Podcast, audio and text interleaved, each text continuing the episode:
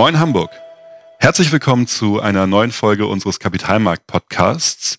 Heute zu der spannenden Frage aktive versus passive Geldanlage in Investmentfonds.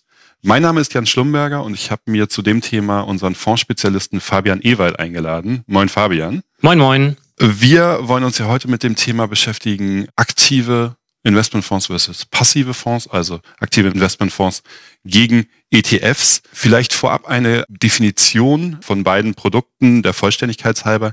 ETFs oder Exchange Traded Funds sind börsengehandelte Indexfonds, die einen Markt als Ganzes abbilden und so zum Beispiel große Indizes wie den DAX oder den S&P 500 abbilden können. Man spricht von einer passiven Anlagestrategie, denn es gibt keinen Fondsmanager, der aktiv Titel nach zum Beispiel Renditepotenzial auswählt, sondern die Aufteilung in ETFs erfolgt automatisch oder computergesteuert, genau wie im Index. Aktive Investmentfonds demgegenüber werden aktiv, wie der Name schon sagt, von einem Fondsmanagement gesteuert und optimiert. Und das Fondsmanagement versucht eine überdurchschnittliche Rendite durch die Auswahl von entsprechenden Investmenttiteln zu erzielen und idealerweise die Wertentwicklung des Marktes zu übertreffen. Habe ich das aus meiner laienhaften Definition richtig dargestellt oder fehlt etwas? Also auf jeden Fall schon mal großartig. Ich kann ja noch mal ein paar, ein paar Ergänzungen machen, weil ich häufig den Eindruck habe, dass das so ein bisschen durcheinandergewürfelt wird, weil ETF ist nicht irgendwie ein Begriff, der jetzt schon automatisch mit einer Assetklasse sozusagen um die Ecke kommt, sondern es ist im Grunde auch nur das Vehikel oder der Mantel, wie du schon richtig gesagt hast. Also im Grunde ist es ein börsengehandelter Fonds, und ein Fonds, wie auch jetzt ein aktiver Fonds, der kann natürlich dann entweder in Aktien anlegen, der kann in Anleihen anlegen, der kann auch in, in beides anlegen. Das kommt also immer darauf an, worauf sich der ETF dann am, am Ende bezieht. Häufig spricht man von Aktien-ETFs. Es gibt aber auch Anleihen-ETFs und wie gesagt auch durchaus Misch-ETFs. Du hast auch gesagt oder erwähnt bezüglich der Indexabbildung. Und das ist auch wirklich der, ich würde mal sagen, 99 Prozent der Regelfälle, gerade in Deutschland oder auch Europa, heißt ETF letztlich, dass ein Index abgebildet wird, wie zum Beispiel der DAX oder MSCI World, die hattest du ja auch, auch erwähnt. Es ist rein theoretisch auch möglich, dass auch hier durchaus auch ein aktiver Ansatz gefahren wird, auch in einem ETF. Das ist aber, wie gesagt, in Europa eher weniger der Fall. Das findet man durchaus auch in den USA zum Beispiel auch mal wieder, wo dann ETFs dann aber auch ein bisschen mehr kosten, sage ich mal, um dieses aktive Management dann auch zu bezahlen. Aber wie gesagt, der absolute Regelfall, gerade in Deutschland, gerade in Europa, ist die Indexreplikation, also Indexabbildung. Und da kann man natürlich von Standardindex wie jetzt ein DAX ausgehen oder auch besondere Themenindizes, die dann abgebildet werden. Mhm, spannend. Vielen Dank für die Ergänzung nochmal. Lass uns mal einmal auf die wesentlichen Unterscheidungsmerkmale der beiden Produktkategorien schauen. Der erste Faktor, der einem ja sofort in, in den Kopf springt, ist das Thema Kostenquote. Kostenquote ist ja auch, wenn man, ich google jetzt einfach mal das Thema ETF, der erste Punkt ist immer das Thema Kosten. Lass uns da einmal ein bisschen auf das Thema eingehen. Generell gibt es ja die Meinung, ETFs sind günstiger als aktiv gemanagte Fonds. Und wenn man sich die Kostenquoten so anschaut, ist das Argument durchaus richtig. Bei ETFs habe ich ja keinen aktiven Steuerer, kein, kein Fondsmanagement im Hintergrund, sondern eine automatisierte Handhabung. Das heißt, das Thema Kosten muss automatisch günstiger sein. Gibt es eine Faustregel, inwieweit die Kosten voneinander differieren können? Naja, du hast halt auch diesen ganzen, das hast du ja auch gesagt, diesen, diesen ganzen Apparat ja nicht. Also du brauchst keine Analyse fahren. Warum auch? Du bildest ja eigentlich nur Titel ab, die in einem Index ohnehin nach den Indexkriterien zusammengesetzt sind. Die bildest du dann im Grunde nur ab. Natürlich gibt es auch da ein Fondsmanagement, was dann letztlich dann ja auch dafür sorgt, dass die Gewichtungen so stimmen, dass das rebalanciert wird und letztlich dann auch ein solides Investment ist. Also das auf jeden Fall. Aber die haben natürlich diesen ganzen Apparat an Research nicht und an, ich sag mal, auch Unternehmensbesuchen, die dann auch gemacht werden. Die müssen ja auch nicht gemacht werden, würden ja nur Kosten verursachen und wenn man ohnehin weiß, dass man das nur wie ein, wie ein Index abbildet. Also von daher ist der ganze Kostenaufbau schon deutlich reduziert. Man muss dann immer gucken bei den Indizes, welche werden dann da abgebildet. Mhm. Also, weil man natürlich dann auch sehen muss, gerade so bestimmte Indizes, wenn da auch ein, ein, Markenname dahinter steht, gibt es natürlich auch Indexbetreiber, die damit natürlich auch Geld verdienen, dass ETFs Produkte auf ihre Indizes auflegen. Und dementsprechend gibt es dann auch eine Lizenzgebühr, die dann auch mal höher oder mal niedriger ausfallen kann, je nachdem, wie viel Lizenzgebühr eben für diesen Index genommen wird. Und dann gibt es durchaus sehr, sehr günstige ETFs, gerade wenn das wirklich so Standardindizes sind, die da abgebildet werden. Und je spezieller man wird, desto teurer kann es dann durchaus werden. Ne? Also gerade so junge, neue und auch hippe Themen, wo es vielleicht auch nicht so viele Wettbewerber im ETF-Bereich gibt, wo sich dann auch vielleicht sich das erstmal bildet, das Marktsegment, dann kann es durchaus sein, dass die Kostenquoten dann doch schon deutlich höher sind als das, was man erwartet. Aber wie gesagt, das muss man sich im genauen Fall dann immer anschauen. Wenn es wirklich um breite Indizes geht, dann ist das schon sehr günstig. Ja, das ist ein guter Punkt.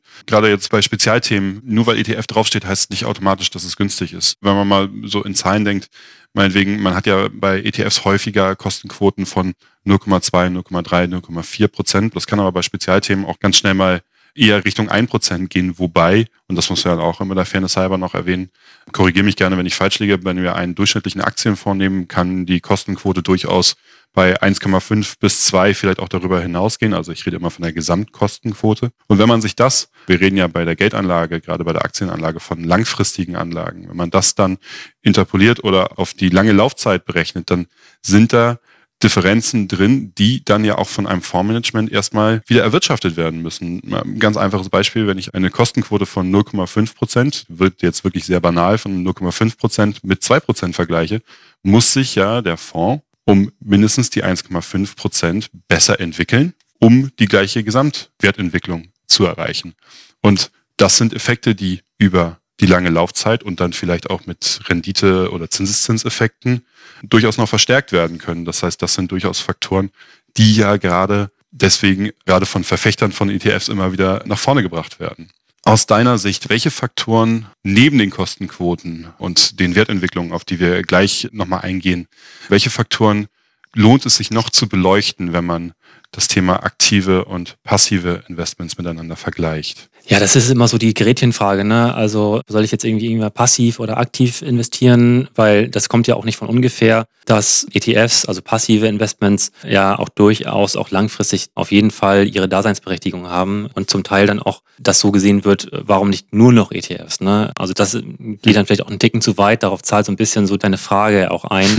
Also wie kann man die eigentlich beide zueinander führen? Weil durchaus, wenn ich jetzt Kostenquoten mal bei einem ETF von 0,50 vergleiche, mit, ich sag mal, irgendwie 1,50 bei einem aktiven Fonds, dann muss ich halt diese 1% aufholen und das auch jedes Jahr. Ne? Und da kann sich dann auch durchaus ein Rückstand aufbauen, wenn ich das als Fondsmanager eben nicht schaffe, diesen, diesen Rückstand halt aufzuholen. Und man muss halt schon sagen, es gibt wahnsinnig viele aktive Fonds am Markt und auch da kann man auch sehr große Qualitätsunterschiede auch feststellen. Wir gucken uns äh, zum Beispiel, und das ist auch ein wichtiger Punkt, eben um halt diesen Vergleich ETF versus aktiver Fonds dann auch konkret mal zu beleuchten, bietet jetzt eigentlich der aktive Fonds einen Mehrwert. Wir schauen uns da ganz konkret den sogenannten Active Share an. Active Share heißt letztlich, es wird der aktive Fonds mit seiner Allokation betrachtet meinetwegen im Bereich Aktien Europa gibt es halt einen aktiven Fonds und da wird dann der Vergleich gezogen, na, wie unterscheidet der sich zum Beispiel mit seinen Einzelwerten ganz konkret auch in der Gewichtung vom zum Beispiel Eurostox 50, wenn das seine Benchmark ist. Mhm. Und diese Benchmark, die könnte man ja rein theoretisch als ETF dann auch abbilden. So, und dann wird halt geguckt, wie groß die Übereinstimmung ist und das kann von 0 bis 100 Prozent gehen. 100 Prozent würde heißen, die haben überhaupt nichts miteinander zu tun, also groß, ein großer Active Share und 0% würde bedeuten, okay, der stimmt komplett mit seinem Index überein. Und wir gehen immer ähm, schon sehr genau dran, dass wir gucken, für jeden aktiven Fonds, den wir uns anschauen, der dann auch, ich sag mal, in Frage kommen würde, unseren Kunden anzubieten, wie hoch ist denn der Active Share jetzt in diesem konkreten Fall? Und wenn der zum Beispiel unter 50 Prozent ist oder sogar deutlich unter 50 Prozent ist, dann kommt der auch überhaupt nicht in Frage. Also es gibt auch durchaus und da würde man sich auch wundern, wie viele Fonds es eigentlich noch gibt, die halt einen sehr niedrigen Active Share haben, also sprich eine sehr hohe Übereinstimmung mit den Index. Gibt es schon sehr viele, man wundert sich, dass es das immer noch gibt. Mhm. Da ist im Grunde, wenn ich jetzt einen Active Share von 20 oder 30 Prozent habe, dann ist es eigentlich so gut wie ausgeschlossen, langfristig den Index zu übertreffen. Also das kann man vergessen. Von daher kann man schon von vornherein sagen, okay, das legen wir beiseite und gucken uns nur Fonds an, die einen signifikanten Active Share haben, also die sich deutlich unterscheiden, weil erst das ermöglicht ja, dass ich mich vom Index äh, tatsächlich unterscheiden kann. Damit haben wir sehr gute Erfahrungen gemacht. Weitere Punkte sind auch natürlich, wie stabil ist eigentlich das Investmentteam. Ne? Also mhm. wenn ich jetzt dauernd Fluktuationen im, im Investmentteam habe bei einem aktiven Fonds, dann scheint ja irgendwas nicht richtig zu laufen. Also dann, dann sieht man das letztlich aber auch schon in der Performance. Aber im Grunde geht es halt um ein rundes Bild, Active Share im Zusammenhang mit einem stabilen, langjährig zusammenarbeitenden Investmentteam, einem ordentlichen Rendite-Risikoprofil. Wir gucken uns natürlich auch an, wie erfolgreich ist denn der aktive Fonds im Vergleich zum Index und was dann letztlich dann auch Maßnahmen mit sich bringen muss, wenn der aktive Fonds langfristig halt auch tatsächlich seinen Index nicht schlagen kann. So, das muss natürlich dann bei uns dann auch Auswirkungen haben, hat es auch. Aber wir haben sehr gute Erfolge, wie gesagt, damit aktive Fonds zu selektieren, die tatsächlich auch einen Mehrwert haben. Und es geht halt in dem Sinne dann auch nicht darum, entweder nur das oder nur das, sondern eine gute, ausgewogene Mischung zwischen ETF und aktiv ist sicherlich das Beste, was man machen kann. Gerade so, wie wenn man jetzt auch sagen würde, okay, ich, ich ähm, diversifiziere mich über Anlageklassen wie Renten und Aktien, ich diversifiziere mich über Investmentstile wie, wie Wachstum und äh, Value. Äh, und dann ist es natürlich auch sinnvoll, dass man sich diversifiziert auch über die Vehikel. Ne? Also dass man dann aktive und passive dann auch miteinander mischt. Gerade weil man natürlich bei dem Aktiven dann natürlich auch immer noch mal jemanden an der, an der Hand hat, der die Hand am Steuer hat. Ne? Also wenn es tatsächlich an den Märkten ruppiger wird, dann fährt der ETF natürlich äh, trotz seiner Vorteile komplett mit nach unten so wie er auch nach oben gefahren ist. Mhm. Bei dem Aktiven hat man immer noch jemanden, der sichernd eingreifen kann, vielleicht auch noch nicht nur reaktiv ist, sondern auch proaktiv Vorsichtsmaßnahmen dann auch treffen kann, Absicherungsmechanismen mit einfließen lassen kann. Das ist alles in einem passiven Produkt, ETF-Produkt, der einen Index abbildet, halt so nicht möglich. Von daher ist es, ist es da auch geboten, durchaus da eine gute Aufteilung zu machen. Das ist sehr spannend, auch wie du das erläutert hast. Gerade ein Argument ist ja immer wieder gewesen, die meisten aktiven Fonds schlagen ja gar nicht ihre Benchmark. Und das ist ein Argument, das ja durchaus nicht vom Tisch zu wischen ist. Aber es geht dann am Ende darum, die richtigen aktiven Fonds und Fondsgesellschaften anhand der Kriterien, die du gerade skizziert hast, auszuwählen und am Ende eine Mischung zu finden. Ja, ein ETF spiegelt einen Index. Ich habe dich vorhin gehört, zu 99 Prozent einen Index wieder. Es gibt auch andere Varianten davon. Das heißt, wir haben hier wirklich eine Spiegelung des Marktes und wir haben bei einem aktiven Fonds den Ansatz eines ja, eines Schlagen des Marktes. Das heißt, wenn wir diese beiden Themen zusammenbringen, diese beiden Stile zusammenbringen, dann können wir quasi aus beiden Vorteilstöpfen persönlich schöpfen. Am Ende läuft es tatsächlich darauf hinaus, was du gesagt hast. Wir brauchen eine Diversifikation über beide Varianten. Wenn wir beide Varianten als Privatanleger zusammenbringen, können wir darüber etwas sehr Positives für das, das eigene Portfolio erwirtschaften. Vielleicht ein Punkt noch, den du angebracht hattest. Ein Fondsmanagement kann aktiv eingreifen in verschiedenen Marktphasen. Das finde ich ist nochmal ein wichtiger Punkt. Das heißt, wenn ich ein entsprechendes gutes Fondsmanagement selektiert habe und ihm das Vertrauen gegenüber ausspreche und mein Geld anvertraue, dann habe ich hier nun mal ja ein Counterpart gegenüber in entsprechenden Marktphasen. Nehmen wir mal den Fall, Märkte gehen nach unten. So würde ja ein ETF das eins zu eins abbilden. So kann ein aktiver Fonds das noch etwas abpuffern, indem zum Beispiel Investments zurückgefahren werden oder Quoten zurückgefahren werden. Jetzt wollte ich eigentlich am Ende noch auf die Frage, was ist eigentlich besser? Das hast du aber schon, das hast du eigentlich schon sehr schön beantwortet. Deswegen möchte ich das auch gar nicht wiederholen. Aus meiner Sicht allerdings nochmal zwei, drei Gedanken dazu. Und das sind Gedanken, die sowohl für Einmalanlagen als auch für ratierliches Sparen oder regelmäßiges Sparen gelten. Wenn es darum geht, breite Investments, breite Märkte abzubilden, dann führt nach meiner Meinung kaum ein Weg an ETFs vorbei.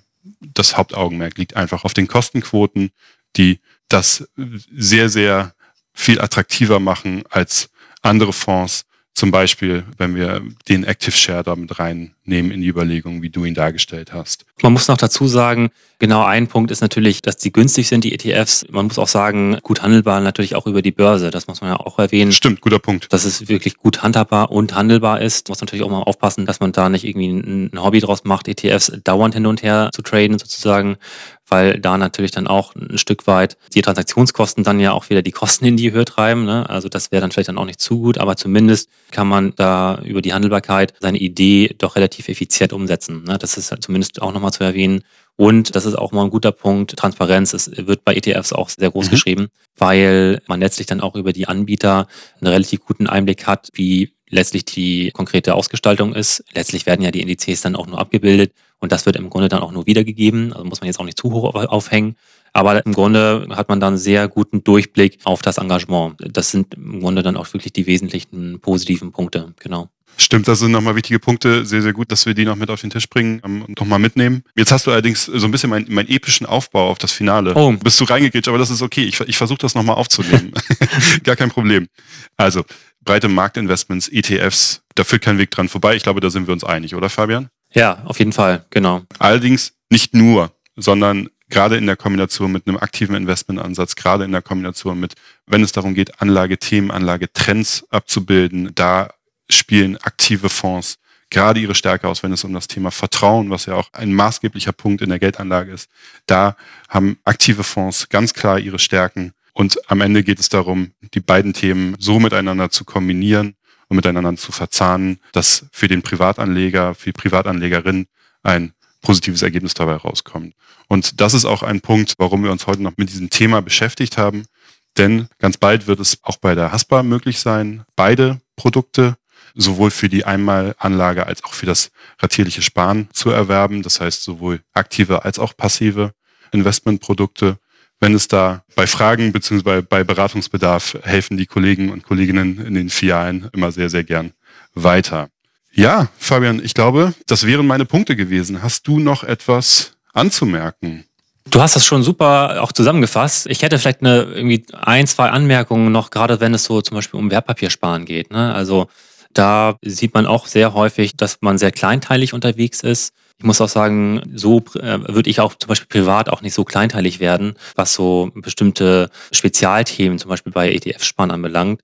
Eigentlich geht es beim ETF-Sparen immer darum, dass man eigentlich die Marktrendite abgreifen möchte und das auch langfristig und dass man sich möglichst breit diversifizieren möchte. Und da kann man letztlich dann halt, wie gesagt, über ein global anlegendes, breit streuendes Produkt gehen. Mhm. Da könnte man so, sowohl über einen ETF gehen als auch über einen aktiven Fonds oder vielleicht im besten Falle sogar beides machen, weil letztlich, je spezieller man natürlich dann auch im Fonds sparen wird, sei es jetzt ETF sparen oder aktives Fonds sparen, wie gesagt in der Kombi sicherlich am besten, dann je spezieller man wird, desto, desto mehr verzettelt man sich natürlich oder kann man sich natürlich verzetteln, beziehungsweise muss, je mehr man sich auf solche Spezialthemen ähm, fokussiert, äh, desto häufiger muss man natürlich dann auch die Überprüfung halt dieser Spezialthemen machen. Mhm. Weil das ist ja meistens auf 20, 30 Jahre angelegt, das Fondssparen. Dann will ich ja jetzt nicht irgendwie jedes Jahr überprüfen, ob mein Spezialindex so immer noch Bestand hat, ob das immer noch gut ist, sondern möchte ja eigentlich meine Ruhe haben. Und das kann man letztlich gewährleisten, wenn ich halt möglichst breit im Grunde in den Markt anlege. Mhm. Markt heißt dann wirklich globaler, breiter Aktienmarkt. Ja, guter Punkt. Und wenn es um das Fondssparen an sich dann auch geht, dann würde ich auch immer einen Fokus haben auf das Aktiensegment. Gibt es durchaus immer mal so Fragen, macht das irgendwie im Anleihensegment eigentlich Sinn? Eigentlich nicht, wenn es halt um den Hintergrund geht, dass man für die Altersvorsorge spart. Das sollte zumindest ja der überwiegende Teil der Motivation sein beim langfristigen Fondssparen. Und dann macht eigentlich nur Sinn, das über einen Aktienfonds zu machen, weil ich darüber dann entsprechend auch eine deutlich höhere Renditeerwartung habe. Und die Schwankung, die auftritt, die stört mich dann entsprechend auch bei einem langfristigen Anlagehorizont dann auch nicht. Von daher, das waren mir noch zwei wichtige Punkte in dem Zusammenhang, die ich noch gerne loswerden wollte. Das waren zwei sehr schöne abschließende Punkte. Vielen Dank dafür. Und vielen Dank an unsere Zuhörerinnen und Zuhörer. Wenn Sie Fragen oder Anmerkungen haben, schicken Sie uns gerne eine E-Mail an podcast.haspa.de oder besuchen Sie uns auf www.haspa-kapitalmarkt.de. Vielen Dank, Fabian, an dich für das nette Gespräch und eine schöne Woche. Ja, und auch von mir schöne Woche.